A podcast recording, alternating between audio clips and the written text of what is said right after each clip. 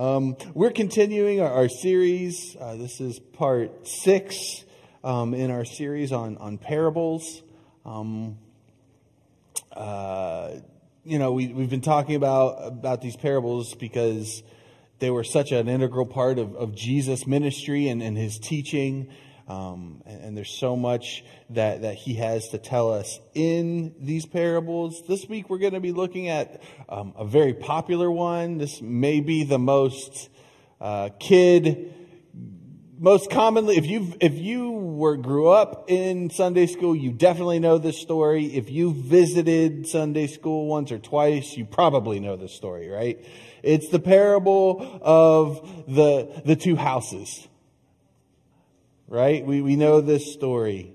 Um, and uh, but there but there is a lot more you know it is it is so important and vital that we we create as early as we can in our lives and our children's lives a foundation of scripture and and understanding that, that the, the, the, Bible teaches and we see um, that bear out in, in reality and research and in every, every avenue that, that you want to, to look at that says that that is one of the most impactful things that you can do for, for a child um, is to train them up early.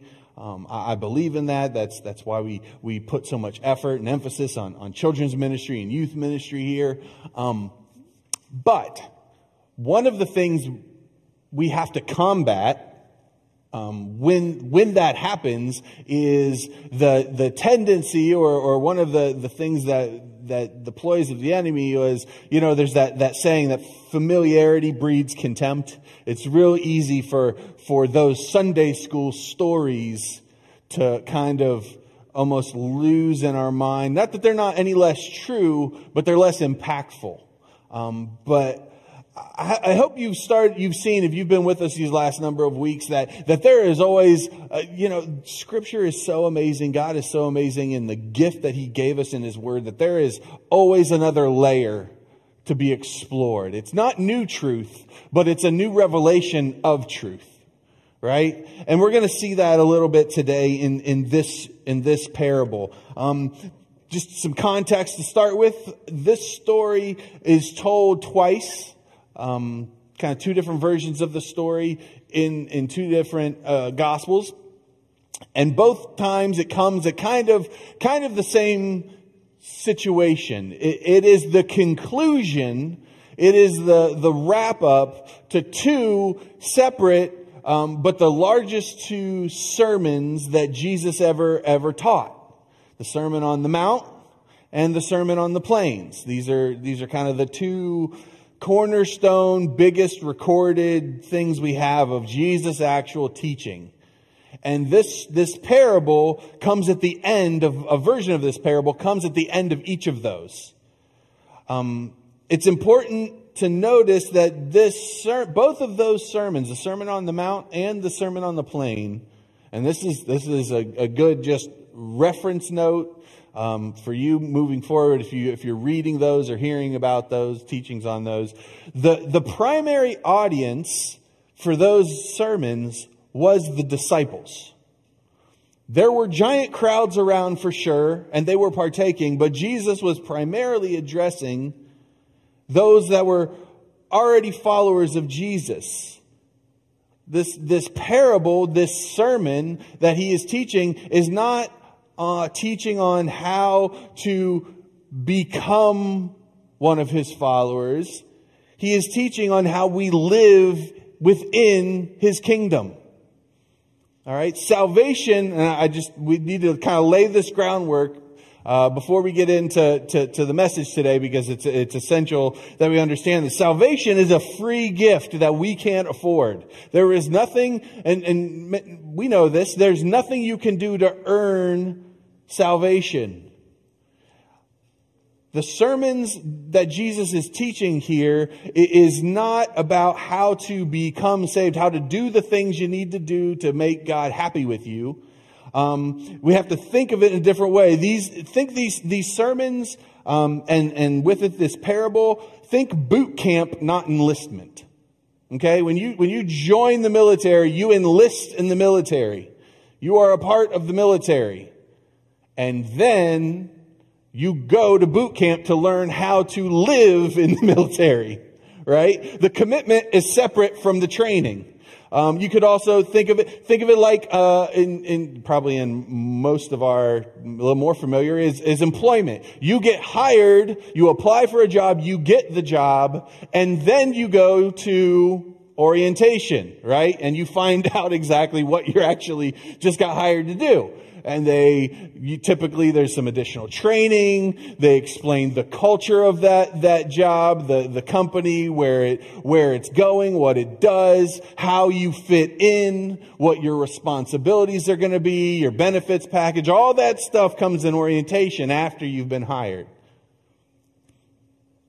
The sermons that we are looking at, we're going to look at a little bit today, and, and, and this parable would fall into that category.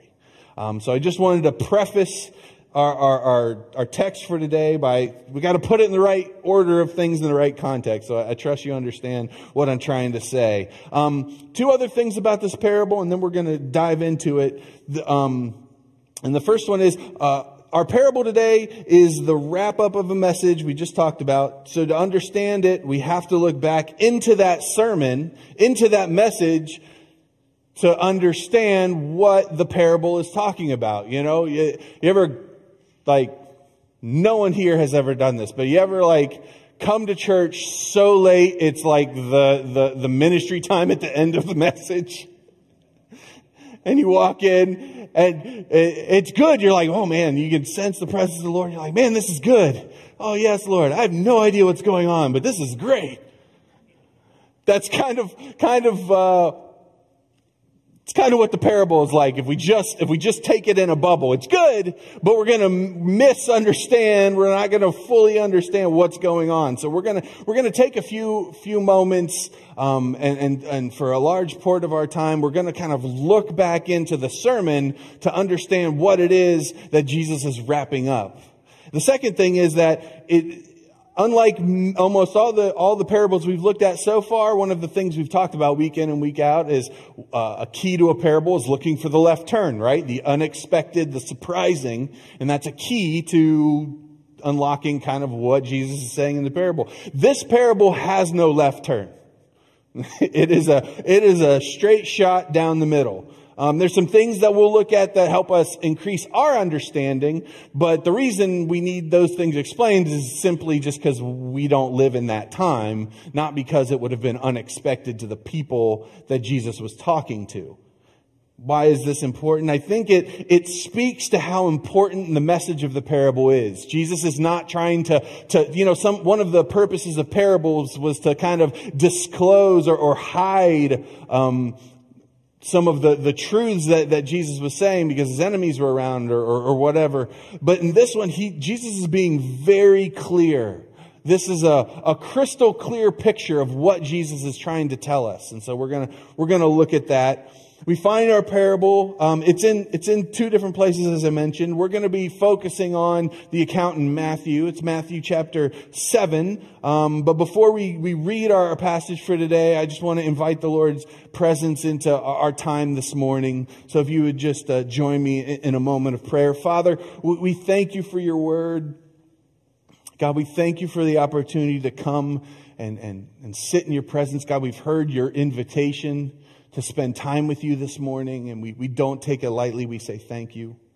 God, I ask that, that your spirit would just rest on us and, and during this time, that, that you would speak through me, through your word, that you would speak to our hearts. God, that you would find good soil there to receive what it is you have for each one of us, God. I pray that you would give us specific revelation of, of how your truth needs to penetrate and transform and change each one of our lives this morning. Amen. Amen. All right. So Matthew 7, we're just going to kind of read the, the, the parable and then we'll jump into it. Matthew 7, starting verse 24 says, Anyone who listens to my teaching and follows it is wise, like a person who builds a house on solid rock. That the rains come and it, and torrents and the floodwaters rise. The winds beat against the house. It won't collapse because the house is built on bedrock. But anyone who hears my teaching and doesn't obey is foolish, like a person who builds a house on sand. And when it, when the rains and the floods come and the winds beat against the house, it will collapse with a mighty crash. When Jesus had finished saying these things, the crowds were amazed at his teaching, for he taught with real authority, quite unlike the teachers of the religious law. So here's our, as I said, parable two houses. We've all, we've all heard this before. Um,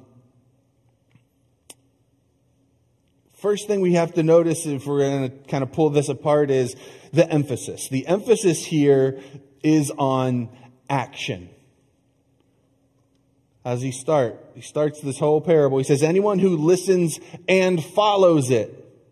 This is the, this is the, the defining difference that Jesus is kind of comparing and contrasting. And both, both houses are built on, in the example, are built on people who heard and listened to the teachings of Jesus. The difference was those who follow it, those who implemented it into their life, and those who did not.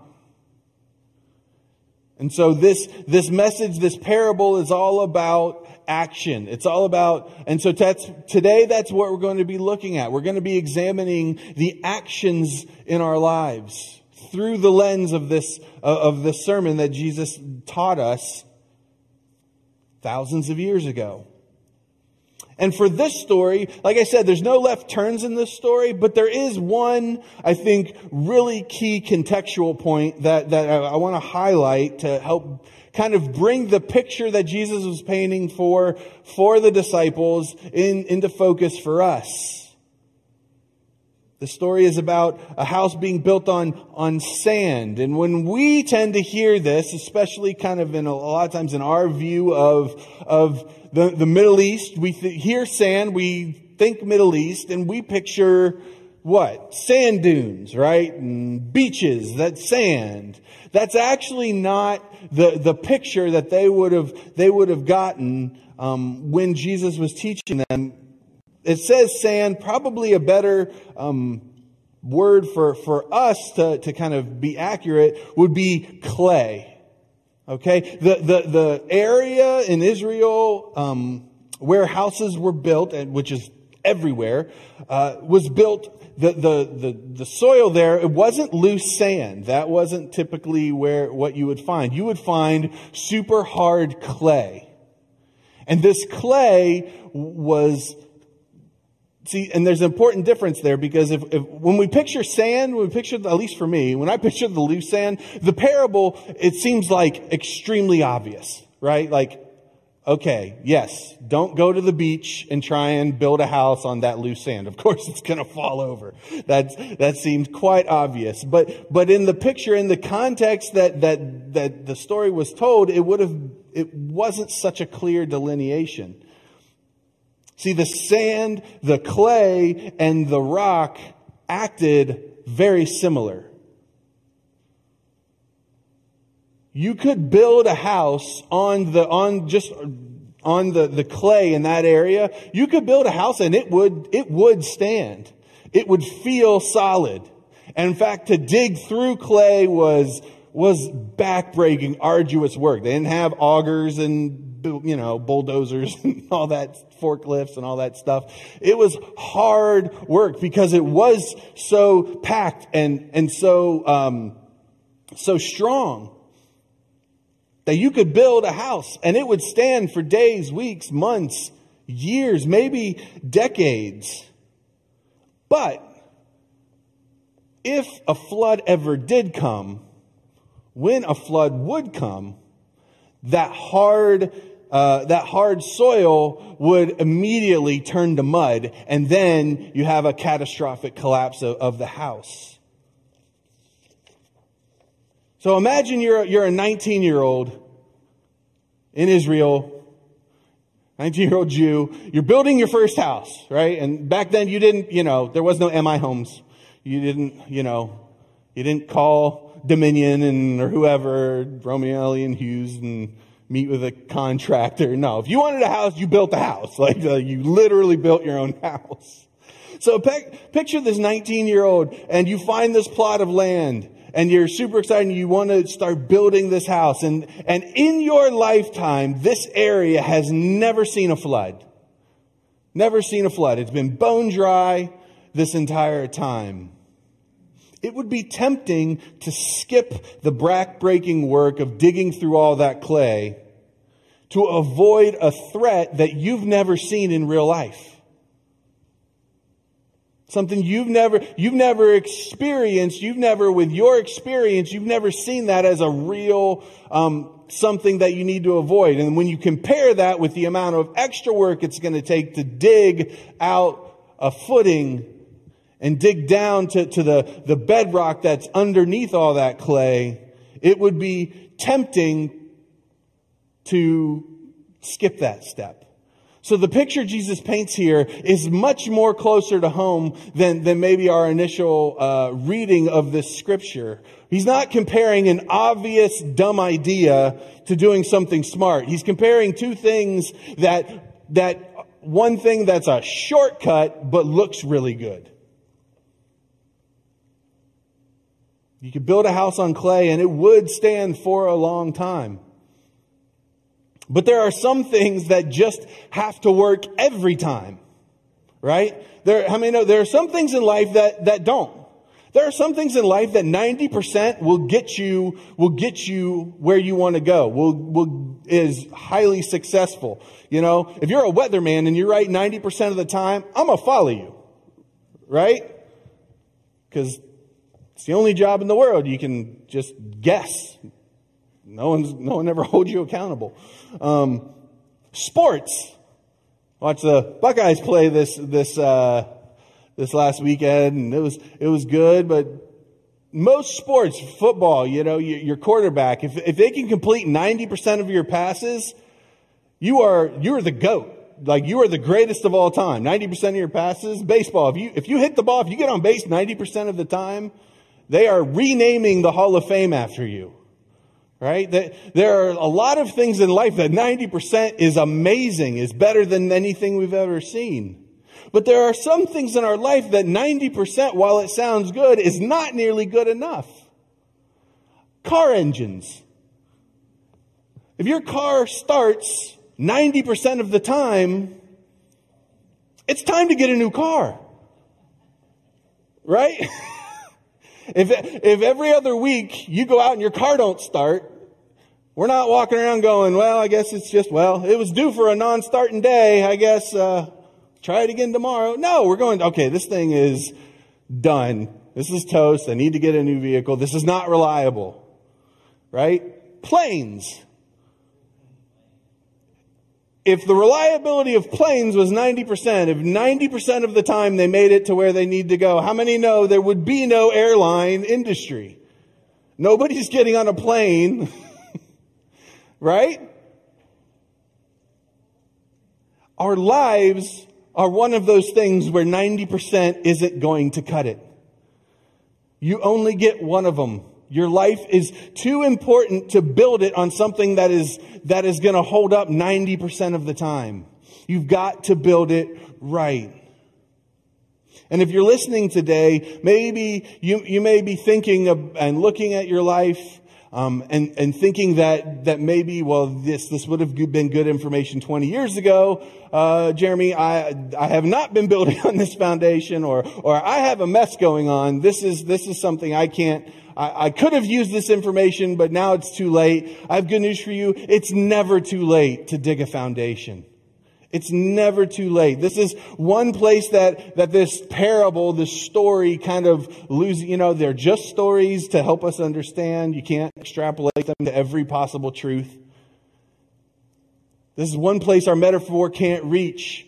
You know, in the real world, you, big a house, you build a house, the foundation you built is the one you gotta live with. That's not true with our lives when we're talking about spirituality. It's never too late to big, dig a proper foundation. You know, it may actually be helpful to think of this process as a daily one. Every day we build a house. And every day that house needs to have a proper foundation. So you may have, for the last large chunk of your life, maybe never built that, built your house on that foundation. Tomorrow's a new day. And you can start building houses properly. In fact, the reality is we are never done digging to our foundations. These are, we're talking about behaviors. These are not behaviors that ever go away. It doesn't matter how mature you become, how long you've been walking with Jesus, how many, you know, Bible studies you've been to, any of that stuff. It's a lot like, um, like reading and math. Right? We, we, we have, when we're in elementary school, we learn to read and we learn how to add. But those two skills we never stop doing them, right? You, every day you have to read something and every day you probably have to add something. Now, eventually we get to a point where it's not, it, we've mastered those skills. They're so ingrained in us, we don't even really think about the fact that we're doing them, but we do them every day. And so what we're talking about today, what, what this parable is talking about, what this sermon that we're going to look at is, is kind of teaching us is those foundational behaviors in the kingdom of heaven that we need to make a part of every day of our life. And it doesn't matter. It's never too late to dig proper foundations. And there's even more good news. Not only is it never the wrong time, it's never the wrong place. It's never the wrong place to dig a foundation. Um, the location of your house didn't matter so much in the, in, in the New Testament. Everywhere there was clay in that area, and everywhere below the clay somewhere, there was bedrock. You could build a house just about everywhere. And the same is, I think, true for us. Now, some places you had to dig deeper to hit bedrock, but it was always there. Some places flooded more than others, but all places got hit eventually. And that's where the danger of the clay comes in. Because you may be 19 and never seen a flood, but there's a 25 year rain cycle. it's coming. It doesn't matter where your life is. If you dig a, a, proper foundation, you can build a house that will stand on it. You know, it's so easy to, to sometimes to look around at other people's lives and, and we can kind of like excuse ourselves and go, well, if I had that situation, I could, I would, my house would be more sturdy. But the reality is, we all have the ability through Christ to have a firm foundation, to build a solid house. If we'll start looking to Him instead of looking around to others and compare and trying to build our house like them. Just because they had to dig down six inches and hit bedrock doesn't mean you stop at six inches. Sometimes in some parts of our house, it's going to take a foot or two feet of extra digging to get down to that foundation, but it's worth it.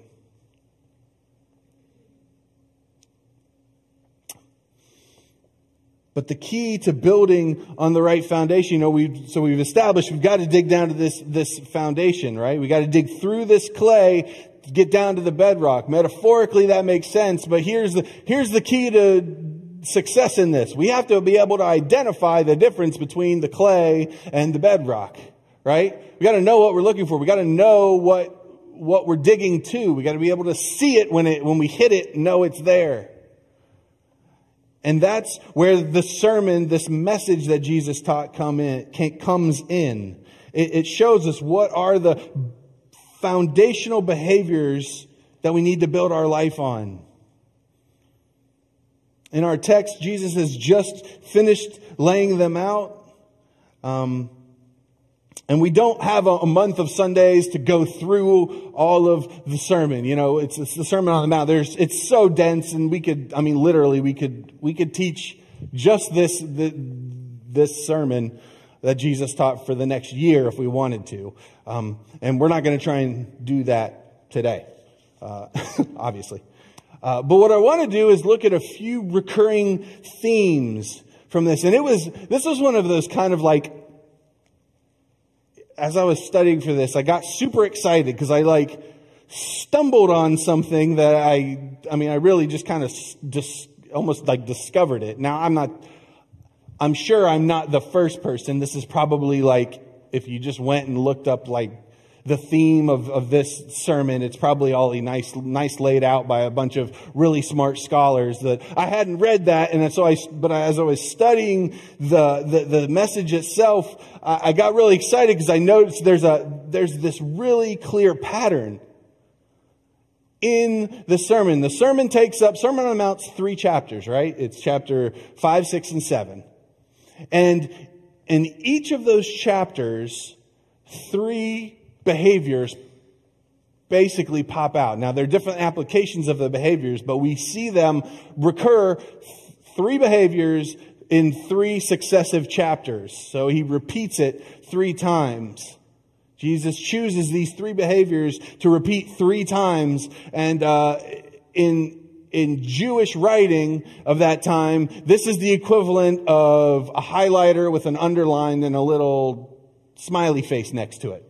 Right? That's the way they, they didn't use punctuation um, back then. The way they would, they would emphasize things was with length and repetition. So the longer somebody talks about something or the more often they bring it up, the more important it is. And so we have these three behaviors that show up three, at least three times. You can make the argument it's even more than that for some of them throughout this message that the Sermon on the Mount. And so, um, we're gonna, I'm just gonna give you those three today. Um, just to sh- kind of sh- share with you where we're going. We're going to look at those three, those three behaviors. Um, and for each one, I want to give you a, a, diagnostic question. This message is not about me giving you answers. Sorry.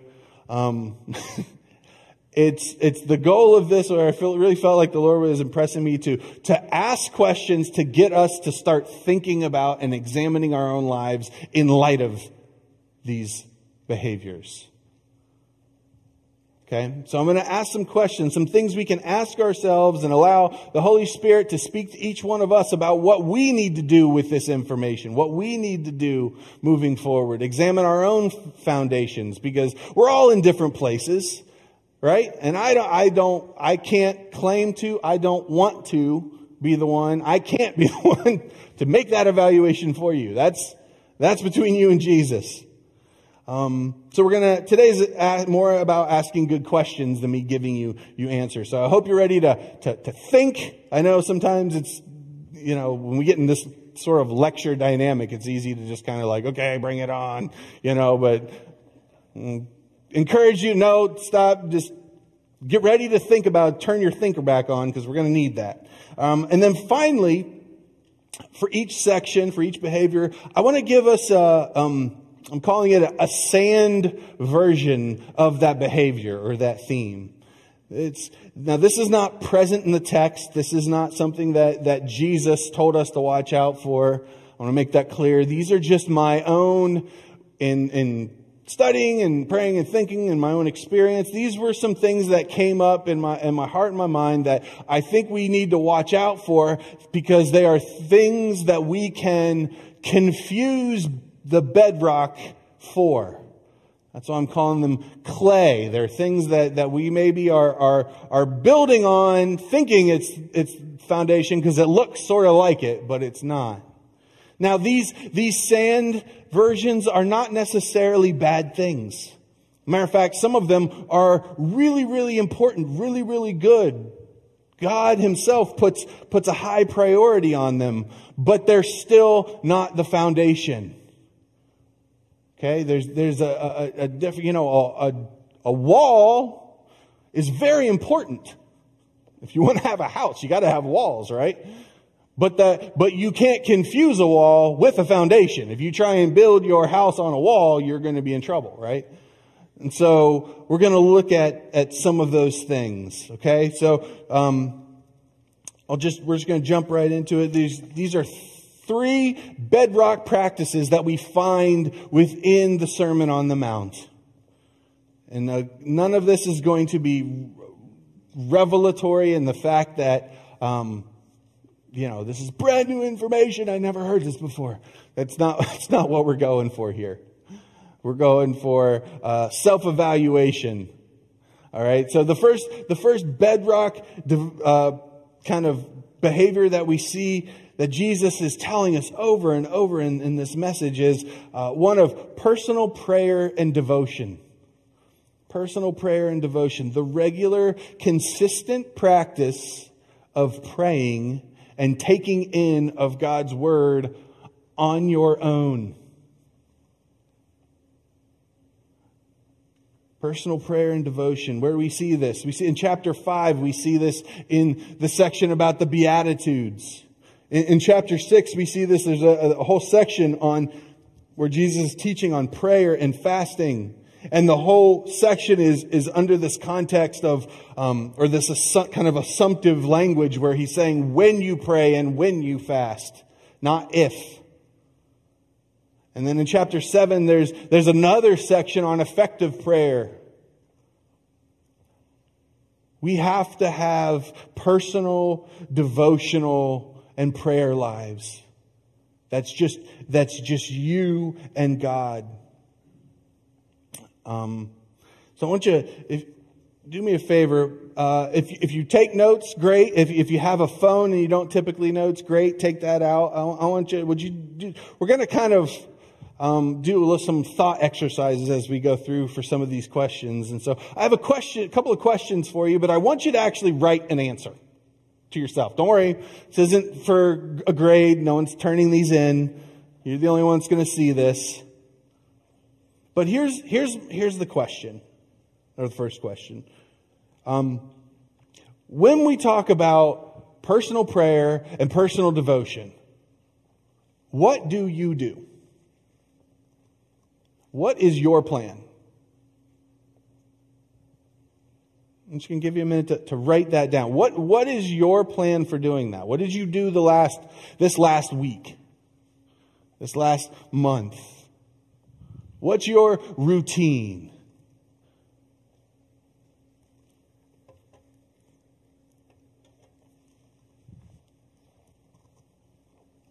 Let's give you a second to write down. Then the second question you can add on to that is, and approximate how much time are you giving this? You can do it per day, per, per week.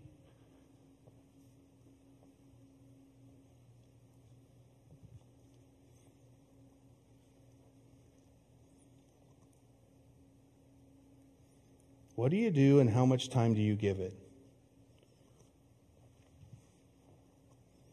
Now, I'm not here to put a standard out there for you. Like, you need to be spending X number of hours or minutes or days doing these things.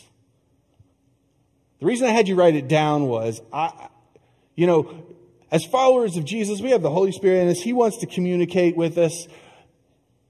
I believe you can write that down if you're honest and look at that and ask God if that's where He wants you to be, and you will know what the answer is. Sometimes just the fact that I, there, I'm sure there are some that just the act of writing it down, you automatically started to feel embarrassed because you didn't have, you didn't know what to write.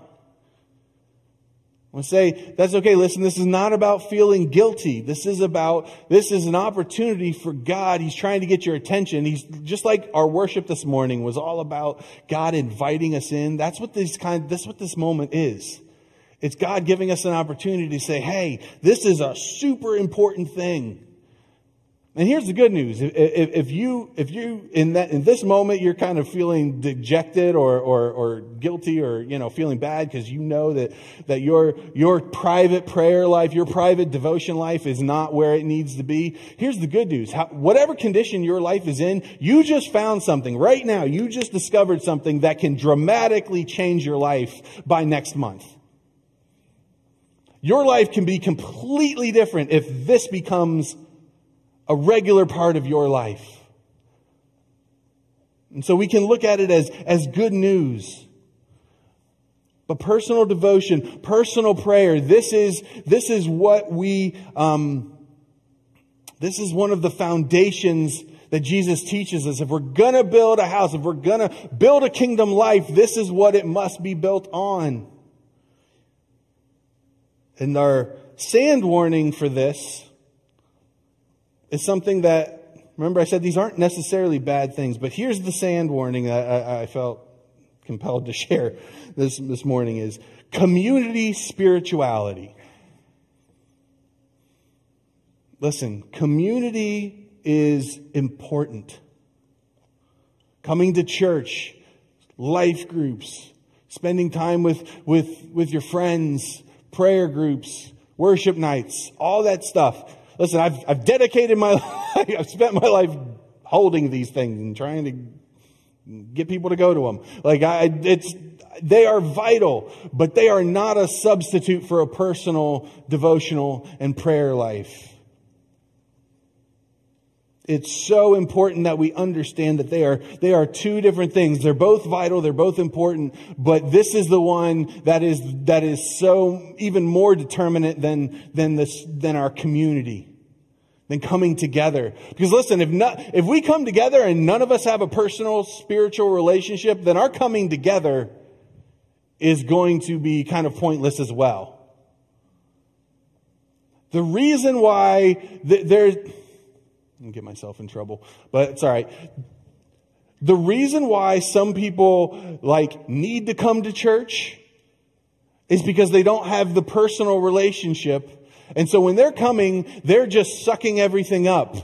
They're not coming bringing anything. If the more collectively, the more our, our personal relationships, the more our personal prayer lives, the more our personal study grows and develops and matures, the more our community, when we come together, develops and there's a, a deeper richness that happens and there's more availability of ministry. And God is freer to do what he wants to do in our midst. You know, this, um, the Sermon on the Mount, uh, has one of the, what most people, a lot of people would consider one of the scariest verses um, in, in all of Scripture. Uh, I was just thinking about this this morning, and I, I, I, noticed something in it that I just wanted to throw this out there because it kind of fits with, with, with what we're talking about. You remember this? You know this verse? Verse 20, uh, 7, chap, chapter 7, verse 21 says, Not everyone who calls out, Lord, Lord, will enter the kingdom of heaven. Only those who actually do the will of my Father will en- enter it. On judgment day, many will say to me, Lord, Lord, we prophesied in your name, we cast out demons in your name, and performed many miracles. But I will reply to you, I never knew you. Get away from me, you who break God's laws. It's a scary verse, right? That's the one you're like, ah, I never even cast out a demon.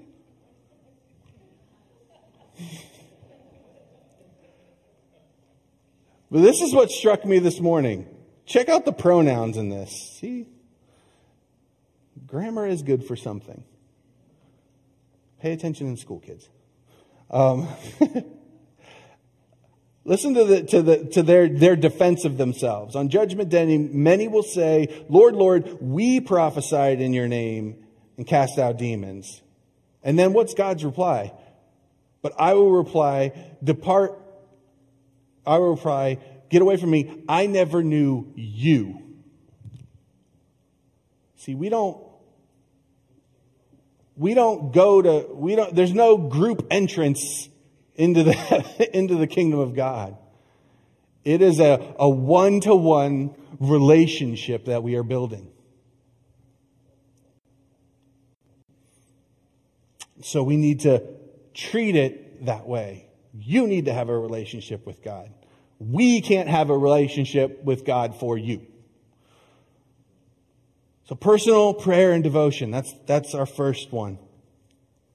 Moving on. Second behavior we see over and over again in, the, in this message is loving everyone. Loving everyone. We see this in, in, uh, in chapter 5, starting verse 43, Jesus says, You've heard it, uh, heard the law that says, Love your neighbor and hate your enemy, but I say, Love your enemies, pray for those who persecute you. In that way, you will be acting as true children of your Father in heaven. Why? Because that's how He acts. See, the whole point of all of these behaviors is they are reflections of who He is. This is the, this is the transformational part of, of becoming like Jesus. His sermon, when he's saying to do these things, it's not a, you know, do as I say, not as I do. He's just wanting you to look more like him. In Matthew 6, he says, If you forgive those who sin against you, your heavenly Father will forgive you. And in Matthew 7, he says, the, the, maybe the most famous verse in all the Bible, the golden rule do to others whatever you would like them to do to you. What do we mean by loving everyone? We touched on this a few weeks ago when we looked at the parable of the, the, the Good Samaritan. Treating and seeing everyone the way God does. Everyone. With kindness. Seeing their value and treating them according to the value they have within them, not the actions that they put out. Forgiving everyone, all of their offenses. Loving everyone. And this is, and again, we're talking, this is, and this is where we have to change, some, some of us have to change our thinking. This is not when I grow up and become a super Christian. We're talking about foundational. This is, this is the, this is the, the stuff. This is boot camp. This is like, okay, you want to know what we do? This is, this is, this is chicken fingers for Raising Cane's, right? This is what we do. this is not the sad little slaw they put on there. This is the, this is the thing. we are called to, our foundation is built on loving everyone. And the sand to watch out for here is um, basically uh, living with the lovable. Living with the lovable. It's, it's a thing we do. I, have come, I've coined a term. I don't know if this, uh, this is right or not, but I'm going to use it anyway. Relational gerrymandering. I have a picture. Do anybody, you know what gerrymandering is? Um, there we go. So gerrymandering is, it's a political thing that they do where uh, they create lines for a voting public, for a, you know, a voting district, and they draw them in such a way that gives that party or whatever an advantage. This is a real-time example of a voting district in the purple. Does that make any sense? No, there's no logical way to do that. Why did they do it that way? Because they just included the people that they wanted to group together to make sure that they got the vote that they wanted. Right? We do this in our own lives. It's easy to feel like I'm a lovable person when I've created a life that is surrounded by lovable people. We gerrymander ourselves. There's, there's people that we come in contact with and we learn that, that loving that person is not easy. And so, sometimes intentionally, sometimes not, we just conveniently they just stop you know it's like if your life was a sitcom they just it's that neighbor that they tried to make funny that wasn't really funny and then just all of a sudden the neighbor just never comes around anymore, right? That's, that's what we do in our lives. There are people that we, we, we lump them out. We cut them out. And we still love them. We just go way out of our way to never have to interact with them. Family members we do this with. Friends coworkers. But listen, that's not that's not the kind of love that, that Jesus taught us. We don't, we don't get to do that. We are called to love everyone. And here's the good news though. Jesus always equips what he calls. If he calls us to love everyone by his Holy Spirit, he can empower us to love everyone. Now, that doesn't mean that we have to be a doormat. That doesn't mean that everybody in the world has to be your closest, most intimate friend. Right? That's just not possible. And there is something to be said for setting healthy boundaries and not letting people just take over your life.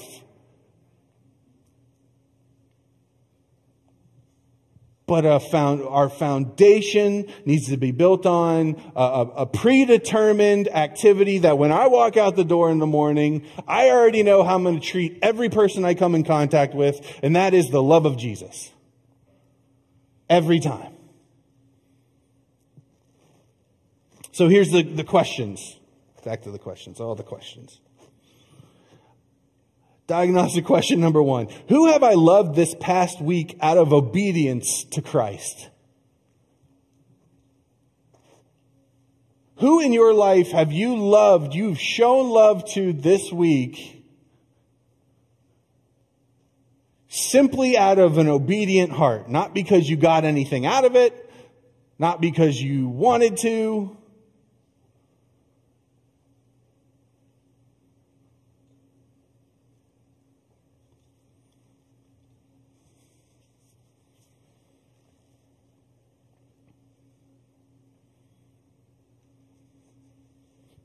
And then here's the second question Who can you love next week?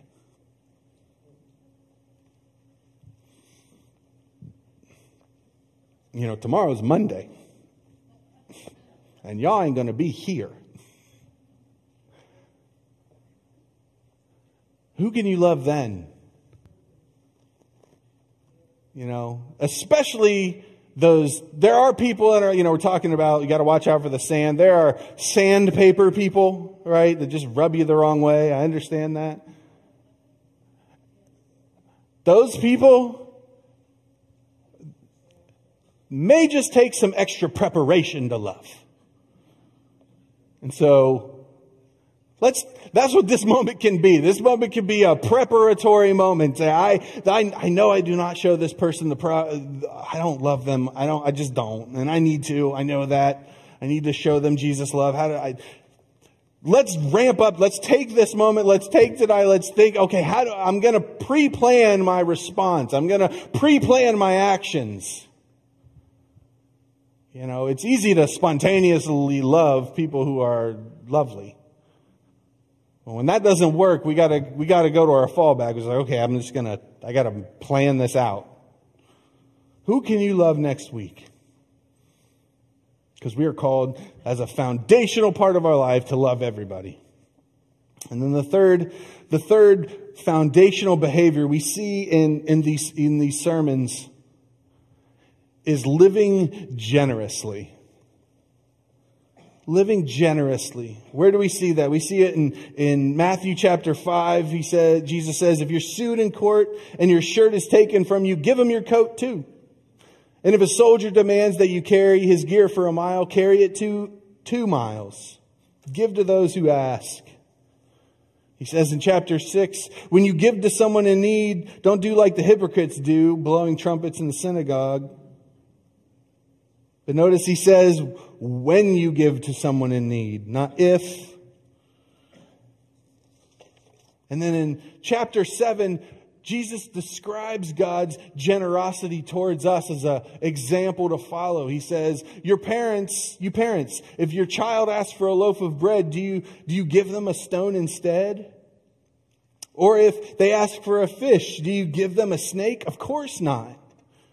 So if you sinful people know how to get good gifts to your children, how much more will your heavenly Father give good gifts to those who ask him? We serve a generous God who gives lavishly.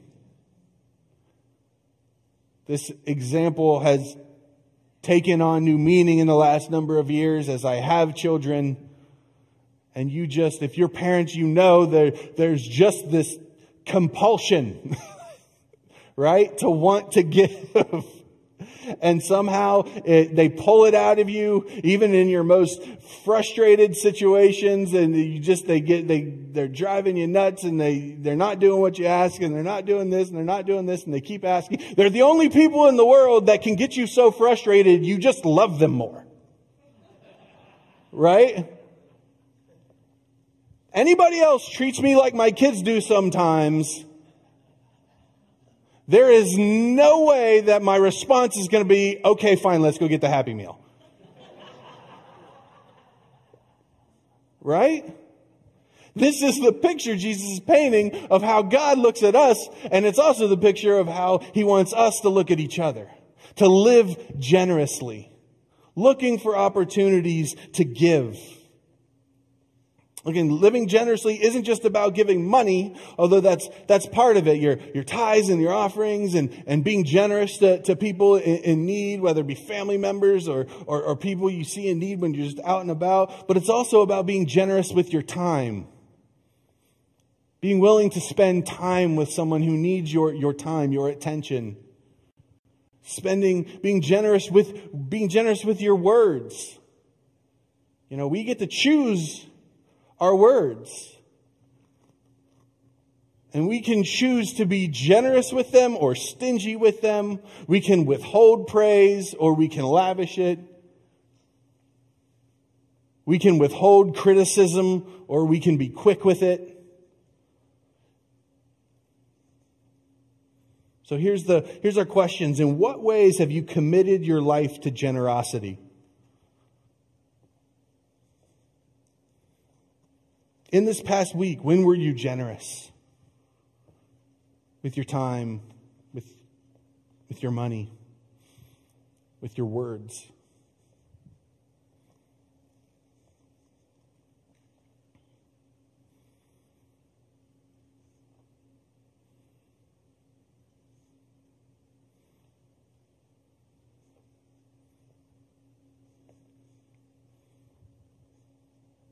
If we will learn to, to live generously with each other, it can, it can revolutionize our community. It can change our city. It can change the world. And the sand to watch out for in, in this instance um, is claiming poverty. See, you can only give generously if you believe you have abundantly, right? I can't, I'm never going to give generously if I feel like I don't have enough.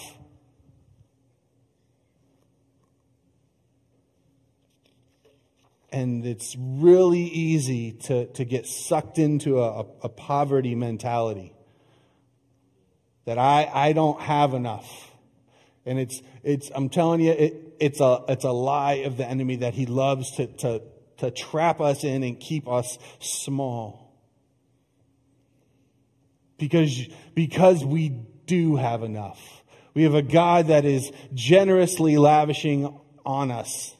All right. We, you have, you have enough to be generous. Now, it may, sometimes what we're doing is we're comparing to somebody else, right?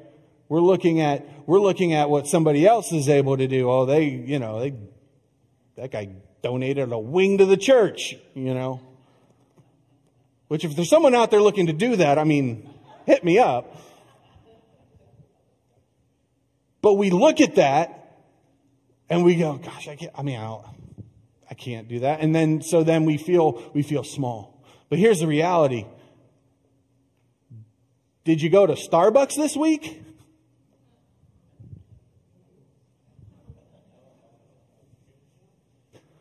Um, we all can be generous with what it is that we have been given to steward, whether it's our money or our time. I'm just so busy, I don't have time for, for, for any of that. I can't, I can't. I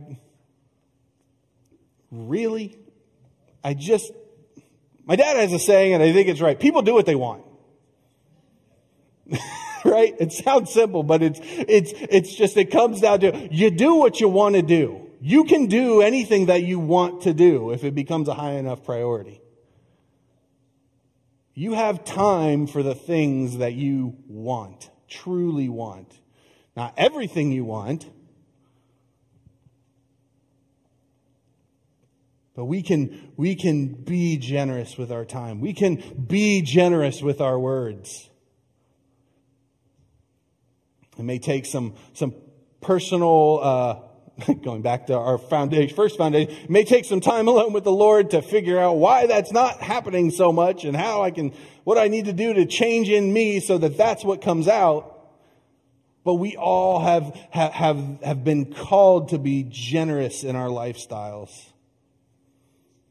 And we claim, and when we claim poverty, when we, when that is the, that is our defense for seeing generosity as something that you can't do, we've bought into a lie. We've bought into a lie. Listen, Jesus is asking us today to examine our foundations, our personal prayer and devotion, how we love the people around us, and living generously. How, how are your foundations this morning? Like I said, I don't have, I don't have steps. I don't have, there's, that's, that's the end. I don't have any more. I don't have three steps to fix the foundation, right? It's not, I don't have, you know, the spiritual basement doctor coming up to patch all our stuff. This morning, and it's, I know it's a little different, but we're, I, I really want us to walk out challenged and encouraged to examine not just with some answers that we'll not actually use. so the, the challenge this morning is, is, is one of will you, will you answer these questions in your own time? Will you, what are you going to do about it? How are you going to implement change in your life? And if you're not sure, if you don't know what the next steps are, that's, that's where community comes in. Ask somebody, email the church, call me. We'll have some good conversation about it.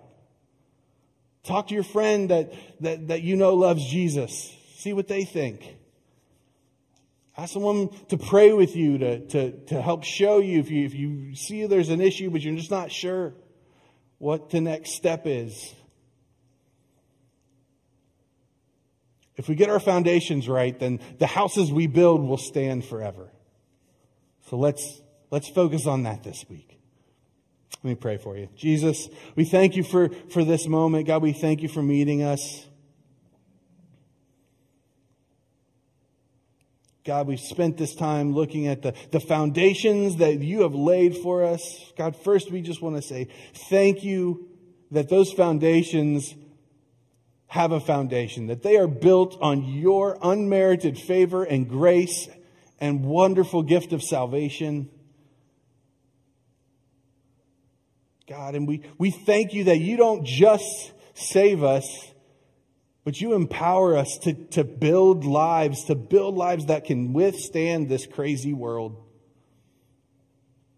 God. And so, Holy Spirit, we, we invite you into our lives to expose those foundations, to, to show us where we, we maybe are building on clay.